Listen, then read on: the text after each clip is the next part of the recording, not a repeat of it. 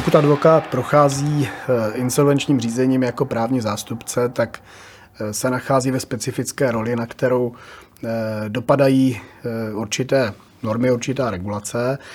Předně tedy advokát jedná jako příslušník advokátní profese, dopadají na něj tedy normy advokátního práva.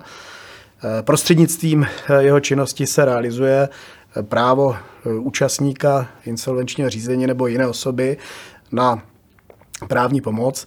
A co je důležité, je to, že jde o procesní zastoupení. Procesní zastoupení znamená, že e, účastník řízení nebo jiná osoba zastoupená advokátem může mít e, v insolvenčním řízení pouze jednoho e, zmocněného zástupce, e, který jedná směrem k soudu.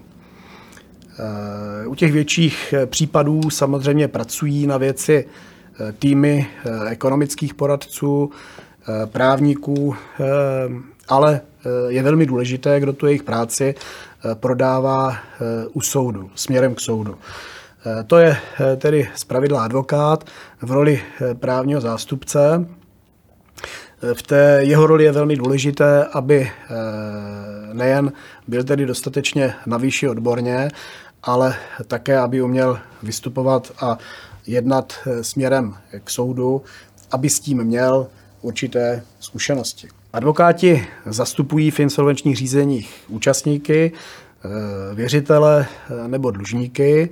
Mohou zastupovat také třetí osoby, zejména pokud probíhají incidenční spory, spory, ve kterých například insolvenční správce spochybňuje určité úkony dlužníka z doby před zahájením insolvenčního řízení nebo eh, nyní spory na základě nové žaloby na doplnění pasiv.